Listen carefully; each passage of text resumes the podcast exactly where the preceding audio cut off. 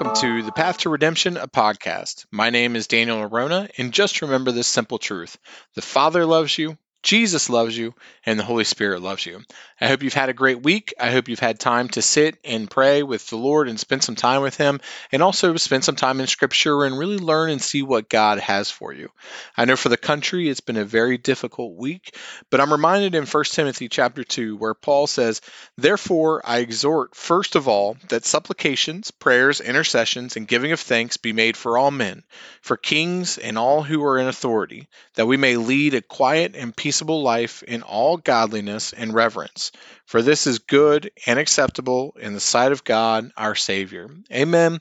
So regardless of who's in power, we should always pray for those leaders that we may have a, a good and easy life. It's important for us to continue to do that. And it really doesn't matter who's in the office. And, and frankly, as a Christian, it shouldn't matter one way or another who's in office, because we should put our hope in Jesus Christ. Just like our fellow Christians in China or our fellow Christians in Iran really don't have any say in how their governments are led. And neither did Paul, by the way, or John, or any of the disciples after Jesus Christ was ascended unto heaven. They didn't have any say in their governments either, but rather they still walked the way that they needed to in the boldness of the Spirit and the boldness of Christ, putting their faith and trust in Christ, who they loved and who they had a relationship with. And that's what Christians should do as well. We should put all of our faith in Christ and not in elected officials. So because why? Because we give our faith and we give everything that we have to Christ, and He will take care of us. He would supply all of our needs according to His riches and glory. Amen. But today we're going to continue on with our series in talking about being led by the Spirit and what it really means to be led by the Spirit. Last week we talked about being led by the pulling of the Spirit, if you will, or being led by unction.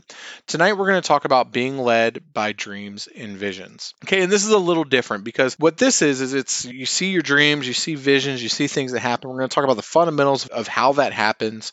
We're also going to talk about the interpretations of it and how important interpretations are, um, and how misinterpretations can be can be a big deal.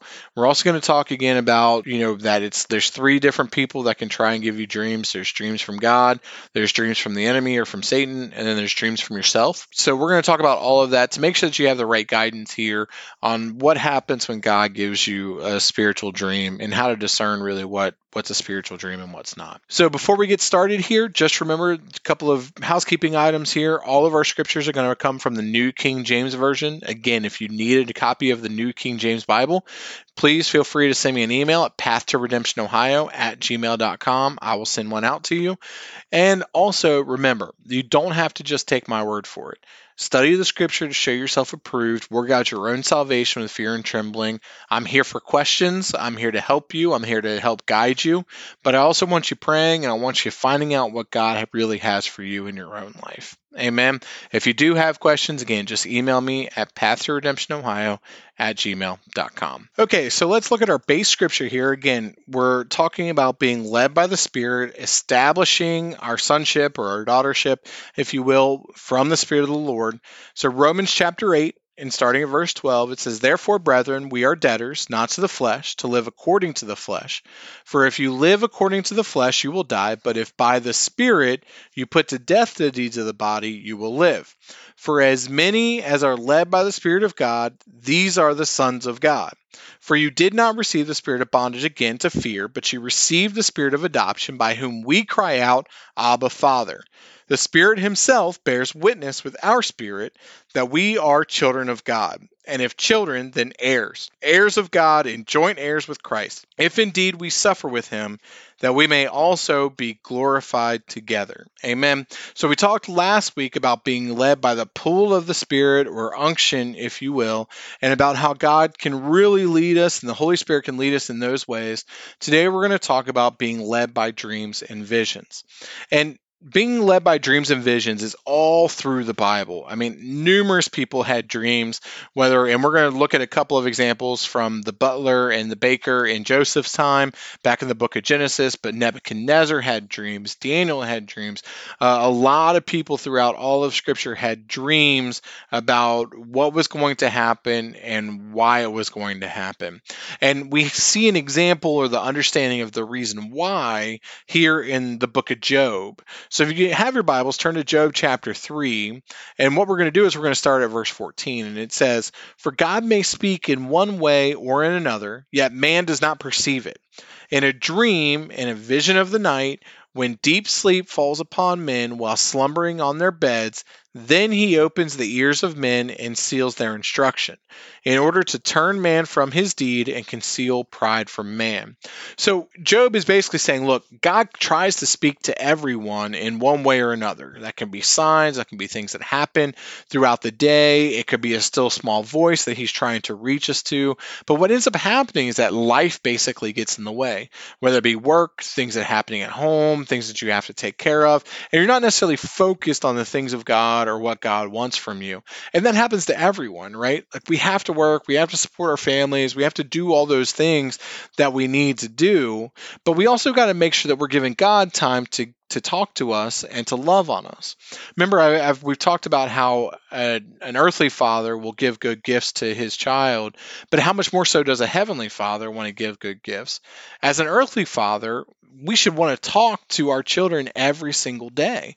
You know, there's not a day that goes by that I don't want to say hi to Isaac, or that I don't want to feed him, you know, or I don't want to play Isaac in space and lift him up and get that good laugh out of him. You know, so how much more so does our heavenly father want to talk to us on an everyday basis? Why? Because he's our father and he wants to interact with his children through Jesus Christ. But unfortunately, sometimes we just can't perceive it. So in those times, it says here in verse fifteen, "In a dream, a vision of the night, when deep sleep falls upon men while slumbering on their beds, then he opens the ears of men and seals their instruction." Oftentimes, God can give us a dream of what he wants from us and where he wants us to go, and can seal up our instruction. Now, I'm going to give you a couple of examples from my own life before we turn to scripture. And, you know, the two examples I'll give you is that one, when I was eighteen years old, I had just graduated high school, and, and I was on my way to college, and I had a dream where I was going to walk into a church and there was going to be wood paneling on the bottom of it, on the bottom half, right behind the pulpit, and then it was going to, just going to be normal drywall above that. So I searched around and went to a few different churches while I was down there, and then I randomly found this one on this, on this windy windy road um, down in Moorhead. And ultimately, as I walked in, there was the paneling on the lower half of, of that building. And I knew immediately that's where God had wanted me to go. Why? Because he sealed my instruction in a dream of the night. This happened again, actually, back in February of twenty twenty, when I had a dream that I, and I saw a map of Cincinnati, almost like on Google Maps, and, and it was the roadways. And I followed one twenty-six or, or Ronald Reagan down and stopped at Reading Road, and then went due north on Reading Road. And then on the right up just a little bit, there was a church that I was supposed to go to. And sure enough, there's a small small church plant that was there that I ended up going to um, until it ultimately folded up. But But it was the leading of the God that I knew that I was supposed to be there. And I actually got to rekindle some some really good friendships with people that I went to high school with that went there as well, who I have a ton of respect for and love absolutely in the Lord. So it was it actually turned out to be very, very good for us um, and, and what we wanted to do. But the, the instruction of God there was very clear, right? And the instruction was sealed up at night. And, and Heather and I had felt led to go to church at that point in time. And we had really tried to find where God wanted us to do. We really couldn't get an answer. But ultimately, in a dream, in a vision of the night, when deep sleep fell upon me, and while slumbering in my bed, then he opened the ears of me and sealed my instruction. Amen. And that's how God can do it. And, and oftentimes, the dreams that we have from God are very, very plain and very simple and very instructive like that. But then there are other times where the dreams really aren't as instructive. And we see kind of that example here in Genesis chapter forty, where in verse nine, it says, "Then the chief butler told his dream to Joseph and said to him, 'Behold, in my dream a vine was before me, and in the vine were three branches. It was as though it budded, it blossomed, shot forth, and its clusters brought forth ripe grapes. Then Pharaoh's cup was in my hand, and I took the grapes and pressed them into Pharaoh's cup, and placed the cup in Pharaoh's hand. And Joseph said to him, this is the interpretation of it. The three branches are three days. Now within three days Pharaoh will lift up your head and restore you to your place, and you will put Pharaoh's cup in his hand according to the former manner when you were his butler. But remember me when it is well with you, and please show kindness to me. Make mention of me to Pharaoh, and get me out of this house. Now, a little backstory here. Joseph was put in prison because of Potiphar's wife had accused him of trying to come on to her, um, which never actually happened, and but yet he was put in jail anyway, and he finds a butler and a baker. Now, we're looking at the butler's dream, but as you can see in the butler's dream, there are numerous things there that Joseph had to interpret in order to give the understanding to the butler. See, and that's what happens, that sometimes God doesn't necessarily give us clear and concise instruction. He wants us to rely on one another and to go to one another for help. So what ends up happening is that we have to go to someone that we trust. We have to tell that dream to that person, and then that person needs to pray about it and really make sure that they understand what the interpretation is before they report back. And that's so important. Why? Because if it's not someone that we trust spiritually, and if it's not someone that we truly believe has, one, our best interest in mind, and two, really wants to follow the, the leading of the Lord, then oftentimes what can happen is that we can be led in different ways. And that's not the way that you want to go. And we're going to talk about this a little bit about the end and, and how to really understand what dreams and what visions are from God and what really separates them. Because remember, there's three different people trying to give you dreams and visions. There's God, there's the enemy or Satan, and there's yourself too. So we're going to talk a little bit about that here in a second. But I want you to understand though that dreams are a normal part of a Christian's life and a normal part of the instruction of God, and that and that if we understand what God's trying to give us and we understand the will that he has for us through dreams, they can be a really effective tool for God to use to help guide us and direct us. Along with dreams, we can also have visions as well. I mean, keep in mind that the entire book of Revelation is basically one giant vision that John had while he was on ex- in exile on the island of Patmos. But God can do that. Sometimes it's like a flash or a quick little flash that, that we'll just see across and, and we'll get it and we'll see it and, and we'll understand what God's trying to get us. Sometimes they're they're pretty straightforward. Other times they'll happen while we're, while we're in prayer and we can begin to see things, you know, but the way that visions kind of work is that they're overlaid on just the normal earth or the, the things that you would see with your normal eyes. You won't actually see something with your regular eyes, but think of it almost like a projection over top of what you're looking at. You know, we've all been there. If you remember when, when you were in school, you know, and someone put the projection up and it would be before they dropped the screen down and, and you would see the projection on the chalkboard and on the wall. That's how dreams and visions are. They really kind of go across what you're seeing with your natural eye and ultimately can still give us give us leading and still give us direction on what we want, on what God wants us to do. A great example of visions and, and their impact come from, comes from Acts chapter ten. In Acts chapter ten, the scripture says, there was a certain man in Caesarea called Cornelius, a centurion of what was called the Italian regiment, a devout man and one who feared God with all his household and gave alms generously to the people and prayed to God always. About the ninth hour of the day, he saw clearly in a vision an angel and God coming in and saying to him, Cornelius. And when he observed him, he was afraid and said, What is it, Lord? So he said to him, Your prayers and alms have come up for a memorial before God. Now send men to Joppa and send to, for Simon, whose surname is Peter. He is lodging with Simon, a tanner, whose house is by the sea. He will tell you what you must do. And then the angel who spoke to him had departed. Cornelius called two of his household servants and a devout soldier from among those who waited on him continually. So when he explained all these things to them, he sent them to Joppa. So Cornelius here is a, is part of the Roman guard, and he's a centurion. But he's not, he, he believes God, but he's not actually come to Jesus Christ at this point. So what ends up happening is that God gives him a vision and gives him clear direction in that vision. Amen? So Peter then has his own vision. It says in verse nine, the next day, as they went on their journey and drew near the city, Peter went up on the housetop to pray about the sixth hour. Then he became very hungry and wanted to eat. But while they made ready, he fell into a trance and saw heaven opened up and an object like a great sheet bound at the four corners descend to him and let down to the earth. In it were all kinds of four-footed animals of the earth, wild beasts, creeping things, and birds of the air, and a voice came to him, Rise, Peter, kill and eat. But Peter said, Not so, Lord, for I have never eaten anything common or unclean.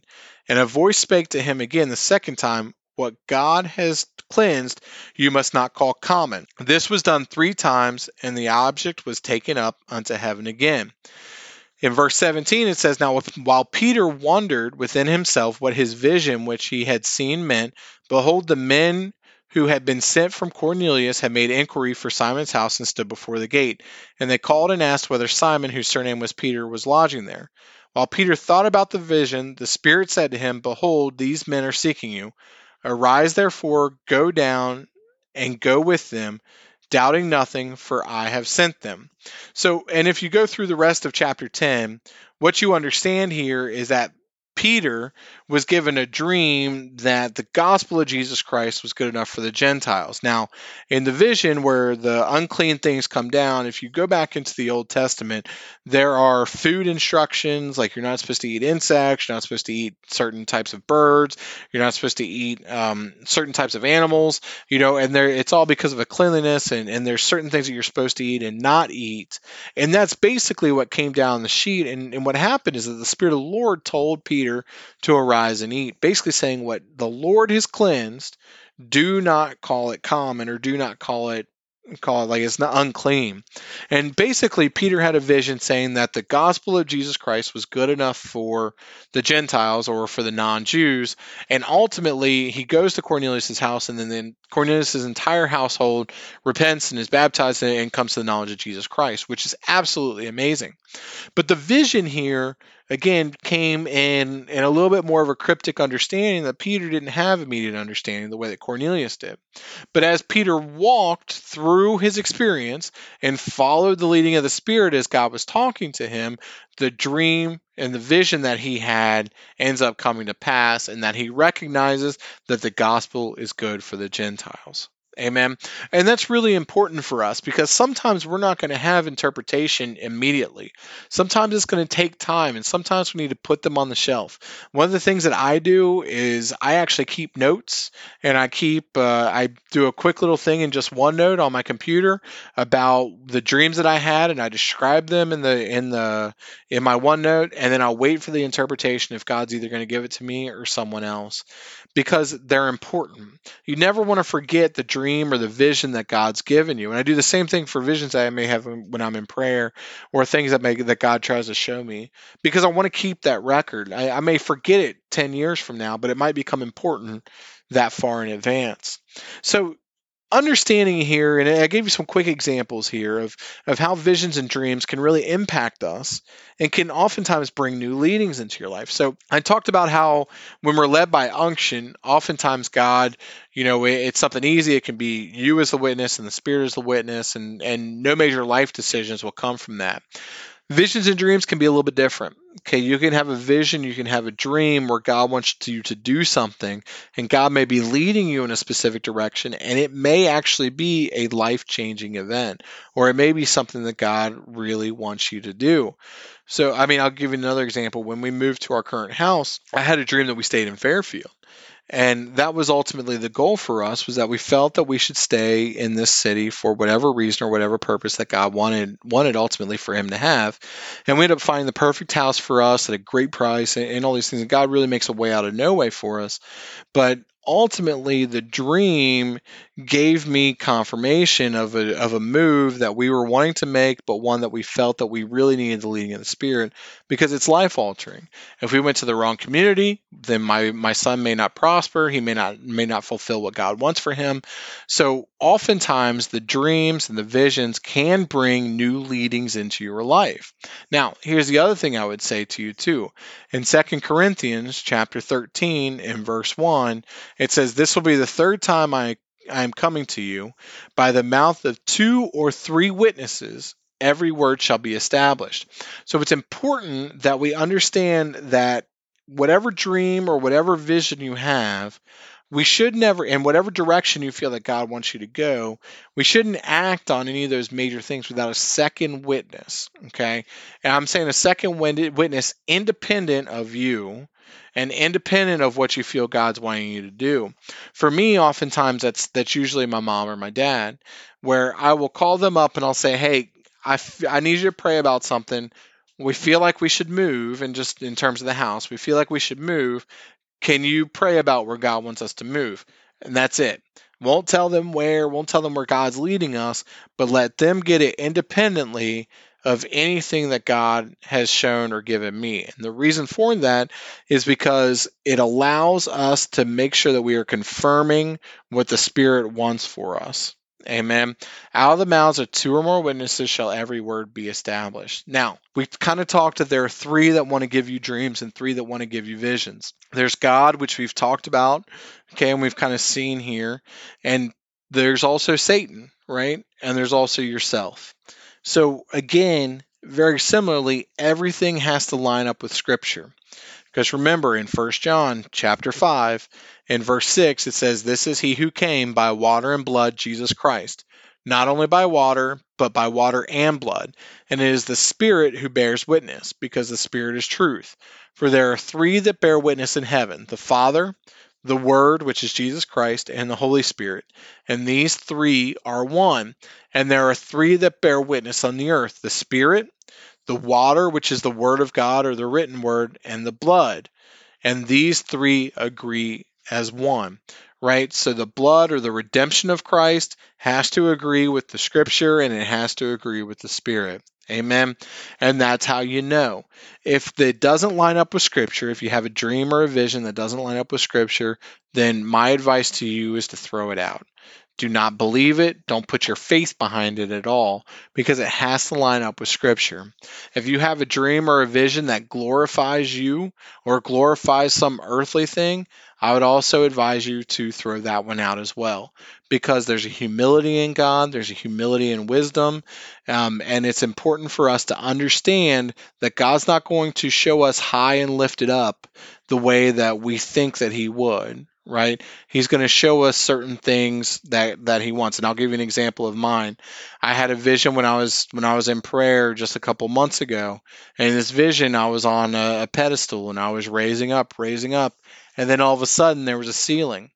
And in this ceiling, I was being, I couldn't get past the ceiling. And while I was still going up, I was beginning to be crushed underneath. And I was bending down as low as I possibly could because I could not get past that ceiling. Now, what that tells you is that even as I've progressed in the Lord personally, and while I've continued to grow spiritually in the Lord, the ceiling that was there means that there is one aspect of my life that is hindering everything else for me to go any further with the Lord.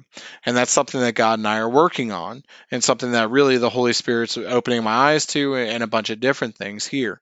But that just gives you an example, right? While I was going up and up and up, it was showing me a barrier that was prohibiting my movement further up, right? It did not glorify me, but rather showed me in a position where I couldn't go any further. So if you have something that glorifies you or makes you great or wonderful or anything like that, my advice is that you don't necessarily believe that and put your faith behind it, but rather that you go to the Lord, you find out what it means, or if it's not from Him, or if it's something that's going to glorify you.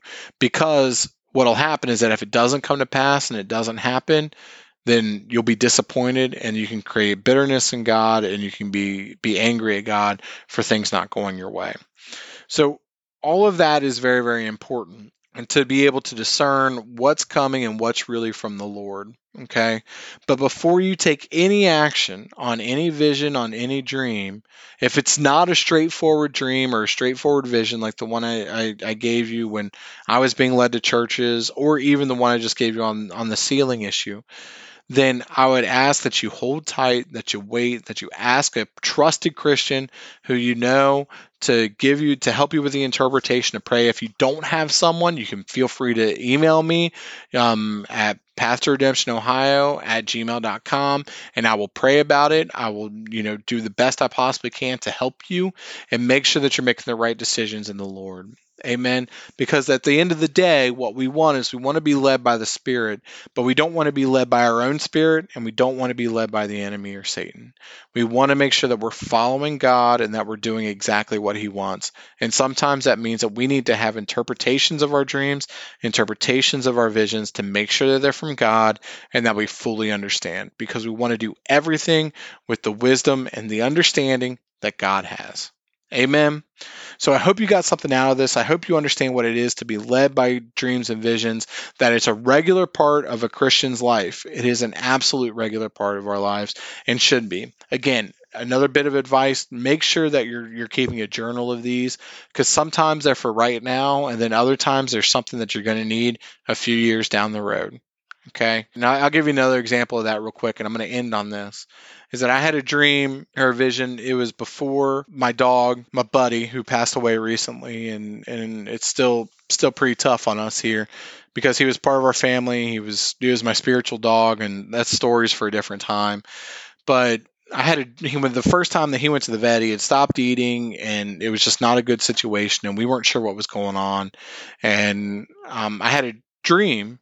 And in my dream, what ended up happening is that I, my son, um, who we didn't have at the time either, we had a child, and he was he came up to me and he ran up to me and said and was asking me about Buddy in my dream. And I was talking with Isaac about who Buddy was and how he had passed and, and everything. And and I found thought was interesting because that gave us, and I had that dream about a week before Buddy got sick, and ultimately it gave us what we could stand on to make sure that Buddy was going to come out of the issue that he had with his diabetes.